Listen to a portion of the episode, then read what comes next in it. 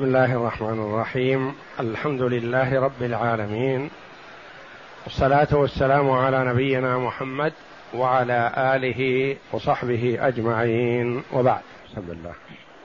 أعوذ بالله من الشيطان الرجيم. بسم الله الرحمن الرحيم.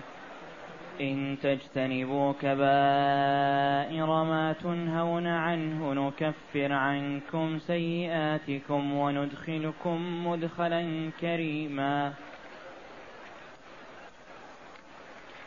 هذه الآية الكريمة من سورة النساء جاءت بعد قوله جل وعلا يا أيها الذين آمنوا لا تأكلوا أموالكم بينكم بالباطل إلا أن تكون تجارة عن تراض منكم ولا تقتلوا أنفسكم إن الله كان بكم رحيما ومن يفعل ذلك عدوانا وظلما فسوف نصليه نارا وكان ذلك على الله يسيرا إن تجتنبوا كبائر ما تنهون عنه نكفر عنكم سيئاتكم.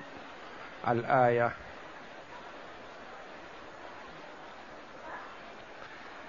هذا وعد كريم من الله جل وعلا.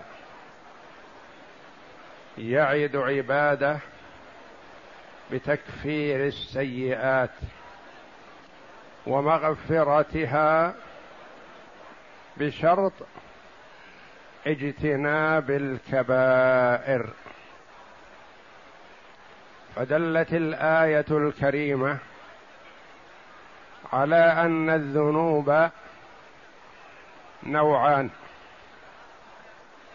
كبائر وصغائر.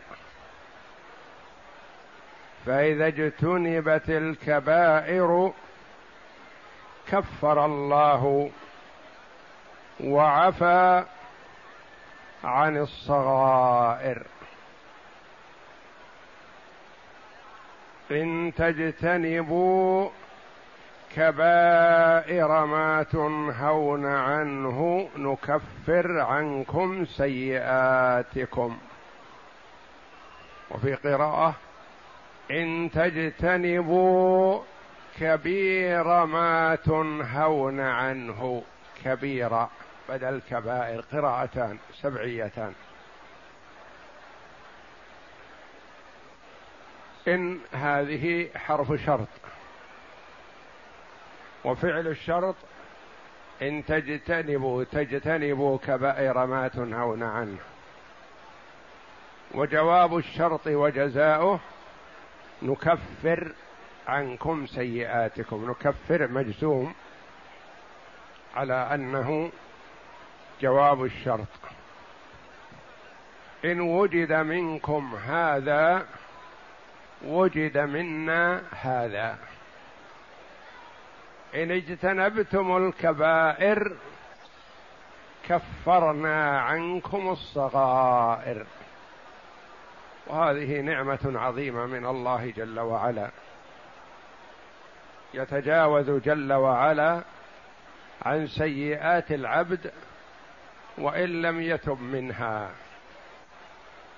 أما إذا تاب العبد من سيئاته فإن الله جل وعلا يغفرها كبيرة كانت أو صغيرة. لا أكبر ولا أعظم من الشرك بالله إذا تاب العبد منه تاب الله جل وعلا عليه. لكن هذه السيئات المكفرة المعفو عنها ذنوب ما تاب العبد منها وإنما يغفرها الله جل وعلا وإن لم يتب منها. إن تجتنبوا كبائر ما تنهون عنه. نكفر عنكم سيئاتكم. المراد بالسيئات هنا الصغائر لأنه تقدم ذكر الكبائر. فدلت الآية دلالة صريحة على أن الذنوب كبائر وصغائر. اذا ما هي الكبائر التي اشترط الله جل وعلا اجتنابها. وما هي الصغائر التي يعفو الله جل وعلا عنها وإن وقع فيها العبد ولم يتب منها؟ اختلف العلماء رحمهم الله في مسمى الكبيرة والصغيرة. اختلافا كثيرا. ما هي الكبيرة وما هي الصغيرة؟ حتى يعرف العبد فيجتنب الكبيرة ليكفر الله جل وعلا عنه الصغيرة. وقد ذكر شارح الطحاوية صدر الدين علي ابن علي ابن محمد ابن أبي العز الحنفي رحمه الله في شرح الطحاوية المعروف. ذكر أقوال العلماء رحمهم الله تعالى في التمييز بين الكبيرة والصغيرة.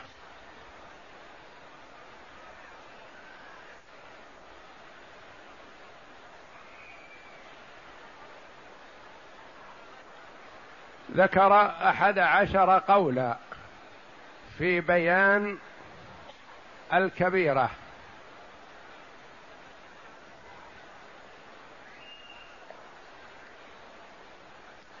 وثلاثة أقوال في تعريف الصغيرة. منها ما هو مبني على ما جاء في الكتاب والسنة ومنها ما ليس كذلك.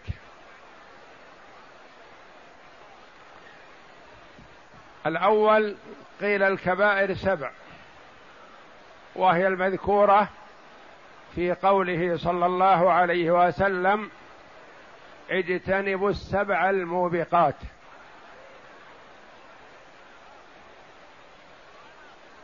وهذا غير صحيح لأن هذه السبع الواردة في الحديث سبع موبقات صحيح ومهلكات لكن جاء في أحاديث أخر أمور أخرى مثل عقوق الوالدين مثل قطيعة الرحم مثل قتل النفس بغير حق أو قتل الولد. والزنا بحليلة الجار ونحو ذلك من الكبائر التي جاءت في احاديث أخر. فالعدد لا مفهوم له يعني ليست الكبائر محصورة في السبع كما قال ابن عباس رضي الله عنه حيل إلى السبعين أقرب أو إلى السبعمائة أقرب. فالنبي صلى الله عليه وسلم لم يحصر الكبائر في هذا وإنما أمر باجتناب هذه الكبائر لأنها عظام عظيمة وشنيعة وضررها يتعدى. وقيل سبع عشرة.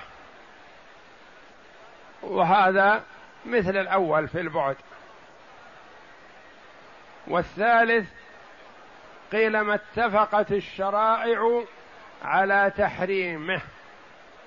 يعني معنى هذا أن ما لم تتفق الشرائع على تحريمه فهو من الصغائر وليس من الكبائر.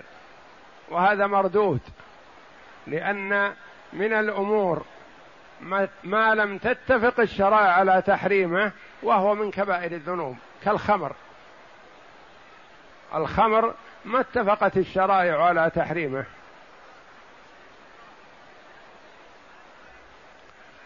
وبعض المحللات في النكاح والمحرمات تحرم في هذه الأمة ونكاحها يعتبر من الكبائر بينما هو ليس بحرام في بعض الشرائع. فهذا الضابط غير صحيح. الرابع قيل الكبيرة ما يسد باب المعرفة بالله. وهذا أبعد من الذي قبله. لأن فيه أمور محرمة ولا تسد باب المعرفة بالله. لأن الذي يسد باب المعرفة بالله هو الشرك الأكبر. الخامس ذهاب الأموال والأنفس. يعني التعدي على الأموال والأنفس. وفيه أمور من الكبائر وليس فيها تعد على الأموال والأنفس. كعقوق الوالدين مثلا. والشرك بالله من اكبر الكبائر وليس فيه تعد على الأموال والأنفس. السادس سميت كبائر بالنسبة لغيرها. يقولون مثلا الزنا صغيرة بالنسبة للشرك بالله. الشرك عظيم والزنا دونه. فإذا قرن الزنا بالشرك بالله يكون الزنا صغيرة. ومثل ذلك الأمور الأخرى. يعني ينظر إلى العظمى فيقال هذه كبيرة وما دونها يقال هذه صغيرة وهذا لا ينضبط. السابع قالوا لا تعلم أصلا. ما تعرف الكبائر من الصغائر وهذا ما يصح بل هي معروفة. ونص عليها النبي صلى الله عليه وسلم. الثامن قيل إنها أخفيت كليلة القدر. وهذا غير صحيح لأنها ما أخفيت بينت. الكبائر في أحاديث متعددة. وقيل هي إلى السبعين أقرب. وهذا يروى عن ابن عباس رضي الله عنهما. وهذا فيه حصر في العدد لم يرد في السنة. وقيل العاشر كل ما نهى الله عنه. وهذا غير صحيح لأن حتى الصغائر نهى الله عنها.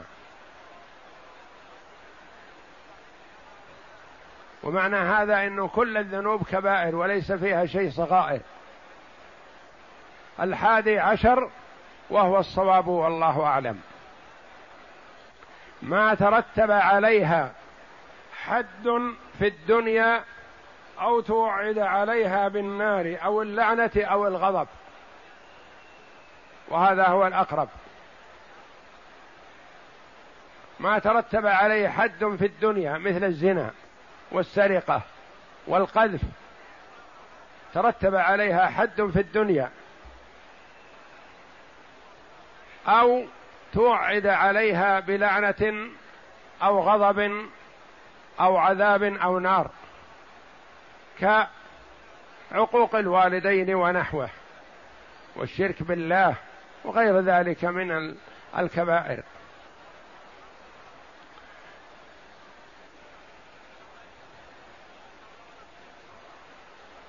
ما ترتب عليها حد في الدنيا أو توعد عليها في الآخرة بنار أو لعنة أو غضب.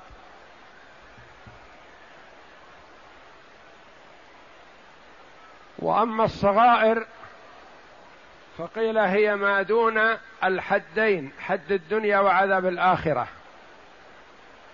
الثاني قيل كل ذنب لم يختم بلعنة أو غضب أو نار. الثالث هو المقابل للحادي عشر في تعريف الكبيرة وهو ما ليس فيها حد في الدنيا ولا وعيد في الآخرة بنار أو لعنة أو غضب. هذه الصغائر. مثل الكذبة الخفيفة ونحو ذلك مما هي ممنوعة ولا تجوز لكن ما ترتب عليها حد في الدنيا ولا توعد عليها باللعنة أو الغضب.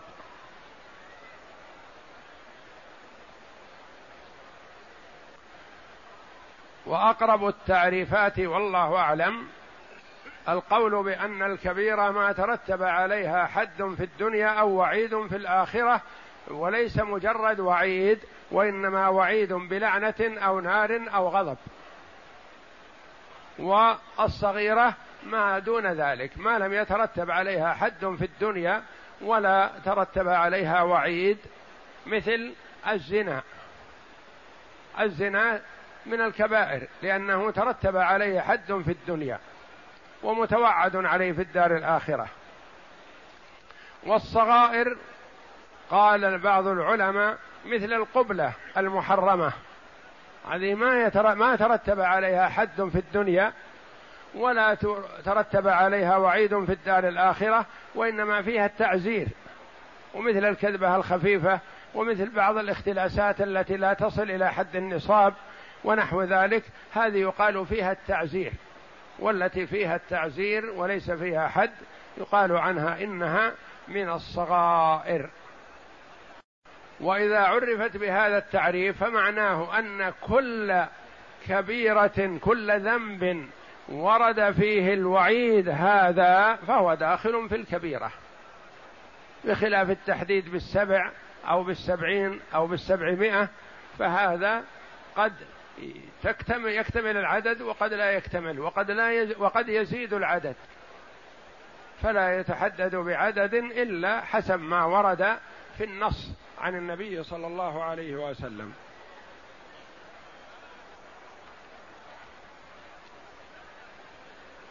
ولا يقال إن الذنوب كلها كبائر أو كلها صغائر لأن الآية الكريمة هذه دلالة واضحة على تقسيم الذنوب إلى نوعين. ذنب حذر الله منه وذنب بين جل وعلا أنه يغفره وإن لم يتب العبد منه بشرط اجتناب الكبائر.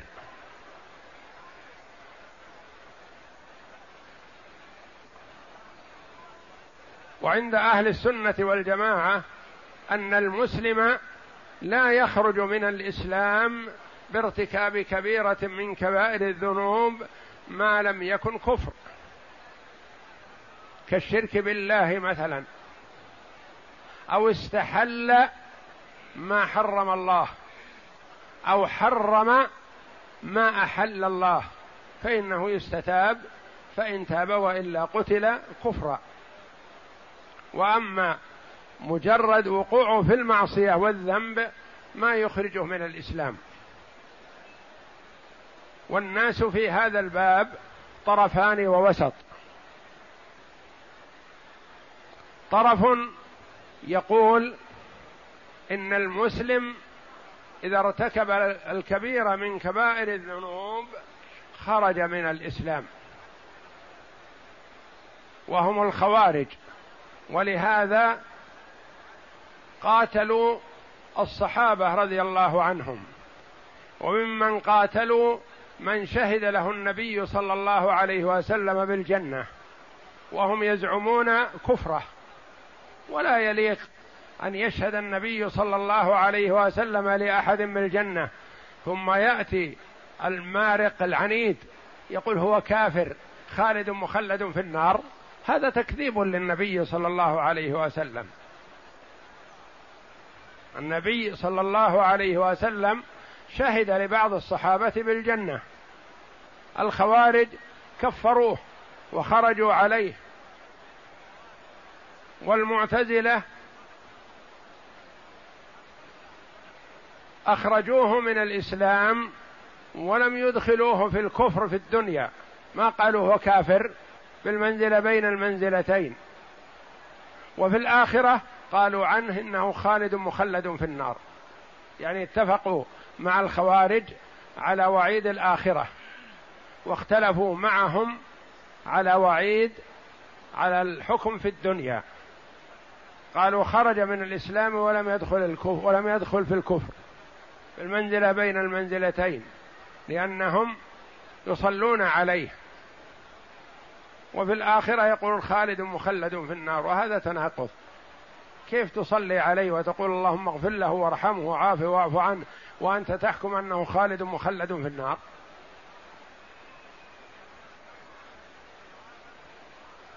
فالخوارج والمعتزلة من طرف تشددوا وأخرجوا المسلم من الإسلام بالذنب فضلوا. والمرجئة طائفة أخرى قالوا لا يضر مع الإسلام ذنب كما لا ينفع مع الكفر طاعة. يعني إذا قال أشهد أن لا إله إلا الله وأن محمد رسول الله وإن زنى وإن سرق وإن شرب الخمر وإن لم يصلي ولم يصم هو المسلم.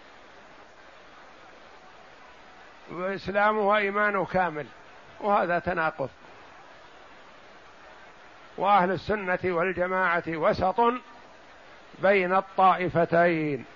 جعلنا الله وإياكم جميعا منهم بمنه وكرمه. قالوا الكبائر تضر المسلم وتنقص إيمانه لكن ما تخرجه من الإسلام. والطاعة تزيد في إيمانه. وعرفوا الإيمان بأنه قول وعمل واعتقاد يزيد بالطاعة وينقص بالمعصية.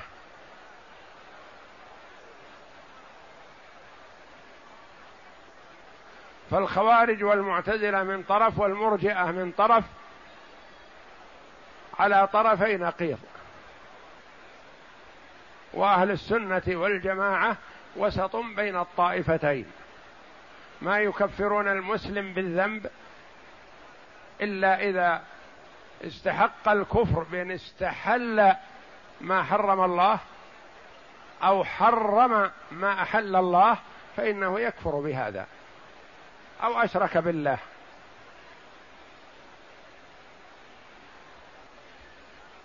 والمعتزلة والخوارج يخرجونه من الإسلام بالكبيرة. والمرجئة يقول لا يضره أي عمل عمله مع الإسلام.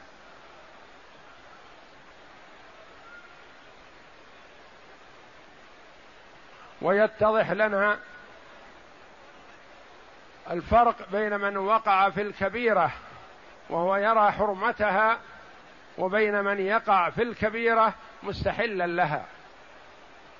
شارب الخمر يشرب الخمر وهو مستخفي يستحي يعرف أنه ذنب عظيم. وشرب الخمر هل نكفره بهذا؟ لا. هذا واقع في كبيرة من كبائر الذنوب لكن ما نقول عنه إنه كافر. آخر شرب الخمر ويقول إنها حلال ولا فرق بين الخمر والشاي والقهوة. كلها مشروبات حلال. نكفره بهذا الفعل. وبهذا القول والاعتقاد لأنه استحل ما حرم الله. فالخمر مجمع على تحريمها وقد استحلها فهو كافر. آخر ثالث يقول أنا ما أشرب الخمر ولا آلفها وأبغضها لكنها ما فيها شيء حلال. لا فرق بينها وبين سائر المشروبات لكن أنا ما أشربها يقول. نكفره بهذا لأنه استحل ما عرف حرمته من الدين بالضرورة وإن لم يقع فيها. ومثل من استحل الربا واحد يرابي ويقول أرجو الله أن يتوب علي. أنا مبتلى بهذا وقعت بهذا الشيء وأنا مبتلى. ما نكفره.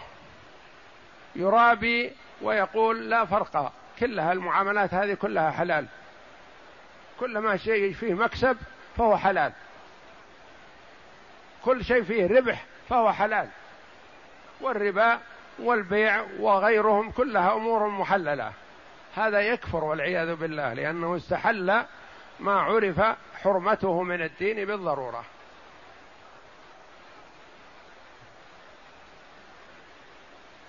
فالواقع في الذنب مع اعتقاد حرمته لا يكفر وإنما ينقص إيمانه. والواقع في الذنب مستحلا له يرى أنه حلال وهو ذنب مجمع على تحريمه يكفر. ومثله من استحل الشيء وإن لم يقع فيه. أو حرم الشيء وإن مما أحل حرم الشيء مما أحل وإن أكله. مثلا قال التفاح حرام. التمر حرام لأنه ممكن أن يعمل خمر. التمر يتخمر ويصير خمر. التفاح كذلك العنب كذلك حرام لأنه ممكن أن يؤول إلى الخمر.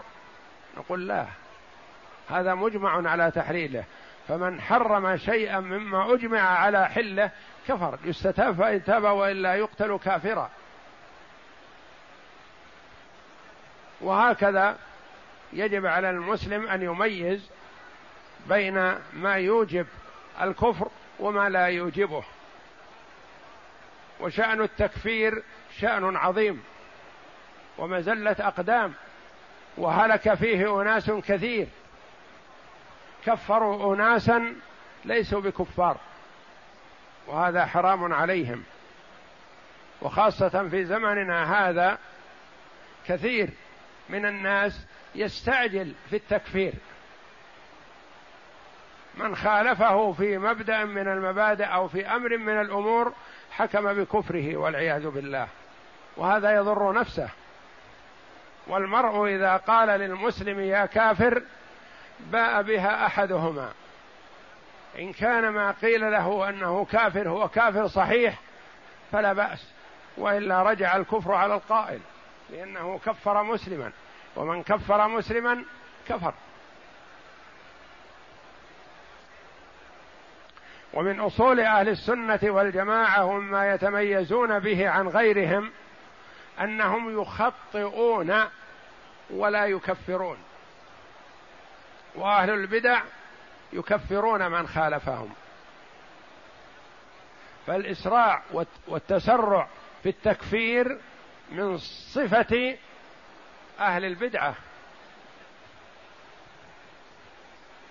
فالمسلم ما يستعجل في التكفير ولا يكفر إلا من ظهر كفره واضحا جليا إلا أن أن تروا كفرا بواحا عندكم فيه من الله برهان.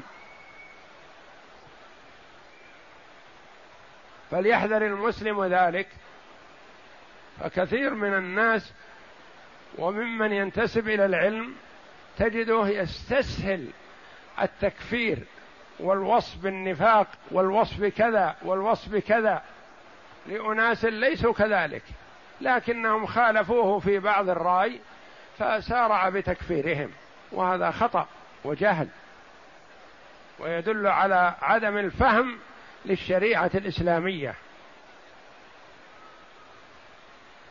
وقد قال بعض أهل البدع للإمام أحمد رحمه الله أتكفرنا؟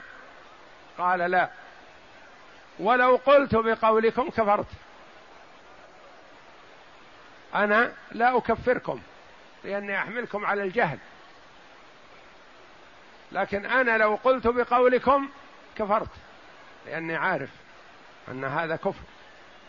لكن ما ألصق بكم الكفر مع جهلكم. وما ينبغي للإنسان أن يتعجل ويسارع في التكفير حتى وإن ارتكب المسلم كبيرة من كبائر الذنوب. وكبائر الذنوب كثيرة منها ما جاءت في الأحاديث ومنها ما جاءت في الآيات القرآنية وهي بينة واضحة بحمد الله.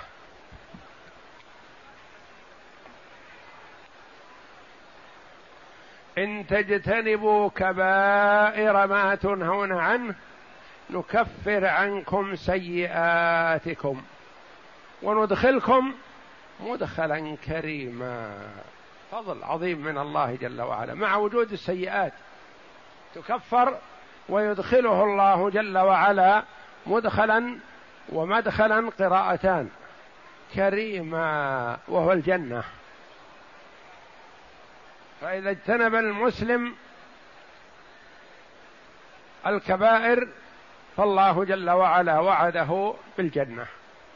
فحري بالمسلم أن يحرص على اجتناب الكبائر والحذر منها ليكون بإذن الله من أهل الجنة. ثم إن وقع في كبيرة من كبائر الذنوب ومات عليها فلا نقول إنه من أهل النار.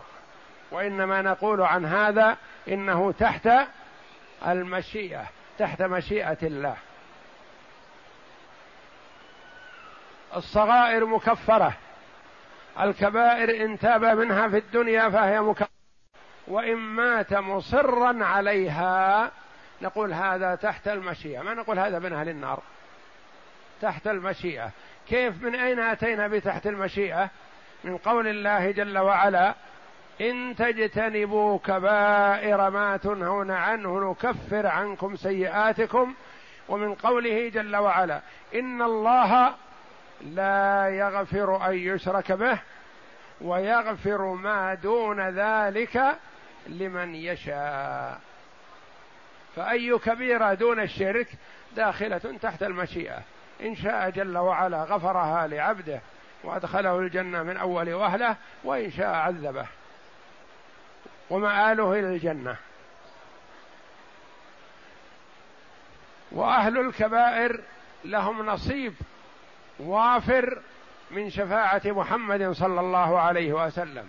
كما قال عليه الصلاة والسلام في الحديث الصحيح شفاعتي لأهل الكبائر من أمتي. فهو يشفع صلى الله عليه وسلم في أهل الكبائر. لكن له شفاعة قبل أن يدخل النار فيدخل الجنة من أول وهله وشفاعة بعد دخولهم النار يشفع فيهم صلى الله عليه وسلم فيخرجهم الله جل وعلا من النار ويدخلهم الجنة. وليعلم المسلم أن الشفاعة لا تسأل من النبي صلى الله عليه وسلم وإنما تسأل ممن يملكها وهو الله تبارك وتعالى. قل لله الشفاعة جميعا. إذا عرفنا أن النبي صلى الله عليه وسلم يشفع في أهل الكبائر ووقع المسلم بكبيرة من كبائر الذنوب ما يقول يا رسول الله يا حبيبي اشفع لي عند الله. لا هذا شرك. وإنما يقول اللهم لا تحرمني شفاعة محمد صلى الله عليه وسلم. يسأل الله ألا يحرمه الشفاعة. كذلك الأفراط يشفعون. الولد الذي مات قبل البلوغ فرط يسمى. تقول اللهم لا تحرمني شفاعة أفراطي أولادي الذين ماتوا قبل الحلم. ولا يجوز أن تسأل الشفاعة من أولادك. يقول تقول يا أفراطي اشفعوا لي يا ولدي اشفع لي عند الله. لا هذا شرك. لأنك سألت شيئا ممن لا يقدر عليه. والله جل وعلا وعد عباده الفضل والإحسان والجود والكرم والعفو عن السيئات وخاصة في هذه السورة العظيمة سورة النساء. فيها كثير من فضل الله جل وعلا وعفوه عن عباده. كما جاء عن عبد الله بن مسعود رضي الله عنه قال في سورة النساء خمس آيات ما يسرني أن لي بها الدنيا وما فيها. يقول هي أحب إلي من الدنيا وما فيها. لقد علمت أن العلماء إذا مروا بها يعرفونها. ما هي هذه الآيات؟ قوله تعالى إن تجتنبوا كبائر ما تنهون عنه نكفر عنكم سيئاتكم وندخلكم مدخلا كريما. هذه آية عظيمة فيها فضل عظيم. وقوله تعالى إن الله لا يظلم مثقال ذرة وإن تك حسنة يضاعفها ويؤت من لدنه أجرا عظيما. وقوله تعالى إن الله لا يغفر أن يشرك به ويغفر ما دون ذلك لمن يشاء. وقوله تعالى ولو أنهم إذ ظلموا أنفسهم جاءوك فاستغفروا الله واستغفروا واستغفر لهم الرسول لوجدوا الله توابا رحيما. والمراد والله أعلم ولو أنهم إذ ظلموا أنفسهم جاءوك في حال الحياة مثل بعض المنافقين لأن من المنافقين من تاب الله عليه من المنافقين من هو شعر بنفاقه فجاء إلى النبي صلى الله عليه وسلم تائبا.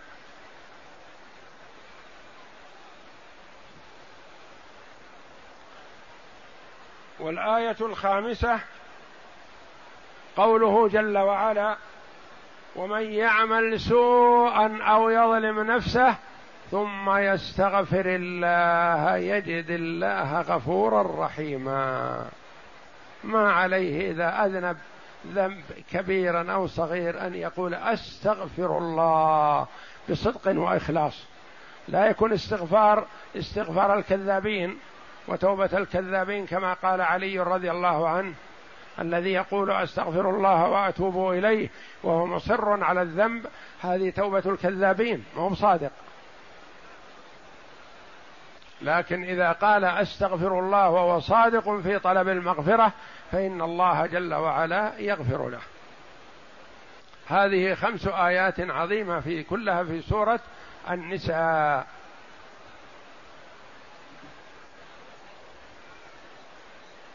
والمدخل والمدخل قراءتان. بضم الميم مدخلا كريما وبفتح الميم مدخلا كريما. والمراد بها الجنة. جعلنا الله وإياكم من أهلها بمنه وكرمه إنه جواد كريم. يقول تعالى إن تجتنبوا كبائر ما تنهون عنه نكفر عنكم سيئاتكم الآية أي إذا اجتنبتم كبائر الآثام التي نهيتم عنها كفرنا عنكم صغائر الذنوب وأدخلناكم الجنة. ولهذا قال تعالى وندخلكم مدخلا كريما. وقد وردت أحاديث متعلقة بهذه الآية الكريمة فلنذكر منها ما تيسر. قال أبو جعفر بن جرير عن صهيب مولى الصواري أنه سمع أبا هريرة وأبا سعيد يقولان خطبنا رسول الله صلى الله عليه وسلم. جرير رحمه الله يقال عنه أنه إمام المفسرين. إمام المفسرين وقد توفي رحمه الله سنة 310 وكتابه تفسير ابن جرير مشهور معروف وهو مرجع وهو يعتمد على الرواية عن النبي صلى الله عليه وسلم والصحابة والتابعين نعم يقولان خطبنا رسول الله صلى الله عليه وسلم يوما ويعتبر تفسير ابن كثير بمثابة المختصر لتفسير ابن جرير رحمة الله على الجميع. فقال والذي نفسي بيده ثلاث ثلاث مرات ثم أكب فأكب فأكب كل رجل منا يبكي لا ندري ماذا حلف ماذا حلف عليه. ثم رفع رأسه وفي وجهه البشرى فكان أحب إلينا من حمر النعم فقال ما من عبد يصلي الصلوات الخمس ويصوم خافوا رضي الله عنهم وبكوا.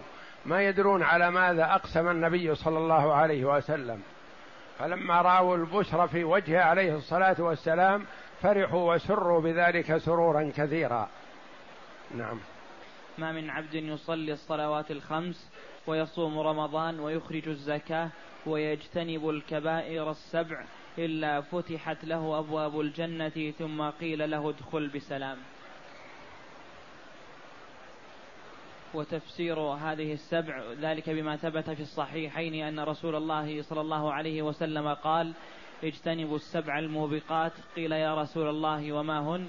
قال الشرك بالله وقتل النفس التي حرم الله إلا بالحق. قتل النفس يدخل فيها قتل الولد خشية أن يطعم معك كما جاء في حديث ابن مسعود. نعم. والسحر؟ والسحر وهو أنواع كثيرة. وأكل الربا؟ وأكل الربا ويدخل فيه كل البيوعات المحرمة وما فيها شبهة. نعم. وأكل مال اليتيم؟ أكل مال اليتيم يدخل فيه كل أكل مال بغير حق بالباطل. والتولي يوم الزحف. الفرار من العدو وقت القتال لأن القتال أحيانا يكون فرض عين وأحيانا يكون فرض كفاية وعدم الإقدام على ما هو فرض كفاية ما يضير المسلم لأن فرض الكفاية إذا قام به من يكفي سقط الإثم عن الباقين. لكن أحيانا يتعين على المرء مثل إذا صار المرء في المعركة والتقى الجيشان فالفار في هذه الحال يكون ارتكب كبيرة عظيمة من كبائر الذنوب لأنه ليس المراد فراره وحده لأنه يفت في عضد الآخرين ويلقي فيهم الوهن والضعف إذا رأوه فر فروا مثله. وتتابع الفرار ووقع القتل في من صمد وصبر. فالتولي يوم الزحف يعتبر كبيرة من كبائر الذنوب لكن إذا ما خرج المرء ليقاتل فليس عليه في هذا ذنب. إذا نوى أنه إذا وجب عليه القتال أنه يقاتل وهو يتعين في ثلاث أحوال كما نص العلماء رحمهم الله. على من حضر المعركة مثل هذا من الفرار يوم الزحف كبيرة من كبائر الذنوب. فإذا حضر الإنسان المعركة وجب عليه القتال. الثاني إذا استنفر الإمام الشخص أو الأشخاص فيتعين عليه من يستجيب لنداء الإمام. الثالث إذا حضر العدو إلى البلد فما يجوز للإنسان أن يختفي ويبتعد وإنما يقف في وجه الأعداء. وقذف المحصنات الغافلات المؤمنات. والنبي صلى الله عليه وسلم قال لا هجرة بعد الفتح يعني بعد فتح مكة ولكن جهاد ونية. جهاد جهاد الأعداء مستمر. والنية الحسنة يعني أن ينوي أنه إذا تعين عليه الجهاد أو طلب منه الجهاد أنه يبادر. ما ينوي أنه لن يجاهد في سبيل الله. والنية تقوم مقام العمل. نعم. وقذف المحصنات الغافلات المؤمنات. فن... التعرض للمحصنات للنساء المؤمنات بقذفهن بالزنا نعم. فالنص على هذه السبع بأنهن كبائر لا ينفي ما عداهن إلا عند من يقول بمفهوم اللقب وهو ضعيف عند عدم القرينة. ولا سيما عند عد قيام الدليل بالمنطوق على عدم المفهوم كما سان كما لأن النبي صلى الله عليه وسلم ما قال إنما الكبائر سبع. قال اجتنبوا السبع اجتنبوا السبع الموبقات وفيه كبائر غيرها. جاء النهي عنها في حديث أخر. نعم. وقال الإمام أحمد عن أبي أيوب قال قال رسول الله صلى الله عليه وسلم من عبد الله لا يشرك به شيئا وأقام الصلاة وآتى الزكاة وصام رمضان واجتنب الكبائر فله الجنة أو دخل الجنة. فسأل رجل ما الكبائر؟ فقال الشرك بالله وقتل النفس مسلمة والفرار من الزحف. وكتب رسول الله صلى الله عليه وسلم إلى أهل اليمن كتابا فيه الفرائض والسنن والديات وبعث به مع عمرو بن حزم وكان في الكتاب إن أكبر الكبائر عند الله يوم القيامة إشراك بالله وقتل النفس المؤمنة بغير حق والفرار في سبيل الله يوم الزحف وعقوق الوالدين ورمي المحصنة وتعلم السحر وأكل الربا وأكل مال اليتيم. وفيه كتب مؤلفة في البيان الكبائر مثل كتاب الكبائر للذهبي وفيه الزواجر من عن المنهيات لغيره. كتب كثيرة مؤلفة في بيان كبائر الذنوب. نعم. نعم. وعن أنس بن مالك رضي الله عنه قال ذكر رسول الله صلى الله عليه وسلم الكبائر أو سئل عن الكبائر فقال الشرك بالله وقتل النفس وعقوق الوالدين. وقال ألا أنبئكم بأكبر الكبائر؟ قلنا بلى بلى قال الإشراك بالله وقول الزور أو شهادة الزور. وأخرجه الشيخان من حديث عبد الرحمن بن أبي بكر عن أبيه قال النبي صلى الله عليه وسلم ألا أنبئكم بأكبر الكبائر؟ قلنا بلى يا رسول الله. قال الإشراك بالله وعقوق الوالدين وكان متكئا فجلس. فقال ألا وشهادة الزور؟ ألا وقول الزور ألا وقول الزور فما زال يكررها حتى قلنا ليته سكت. والله أعلم. وصلى الله وسلم وبارك على عبده ورسول نبينا محمد وعلى آله وصحبه أجمعين.